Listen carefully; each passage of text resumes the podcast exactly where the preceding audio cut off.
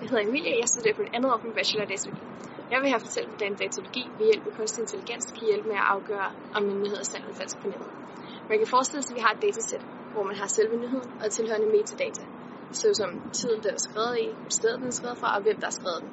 Udover det, så har man en tag, der er skrevet mennesker, der angiver, om nyheden er sand eller falsk. Man kan så lave en model, der udfører det her data, lærer, hvilke ting, der gør, at en nyhed er sand eller falsk, og så kan man putte det på en given en anden nyhed, der ikke er kategoriseret. Og så kan den sige, om den nyhed er troværdig med en given sandsynlighed.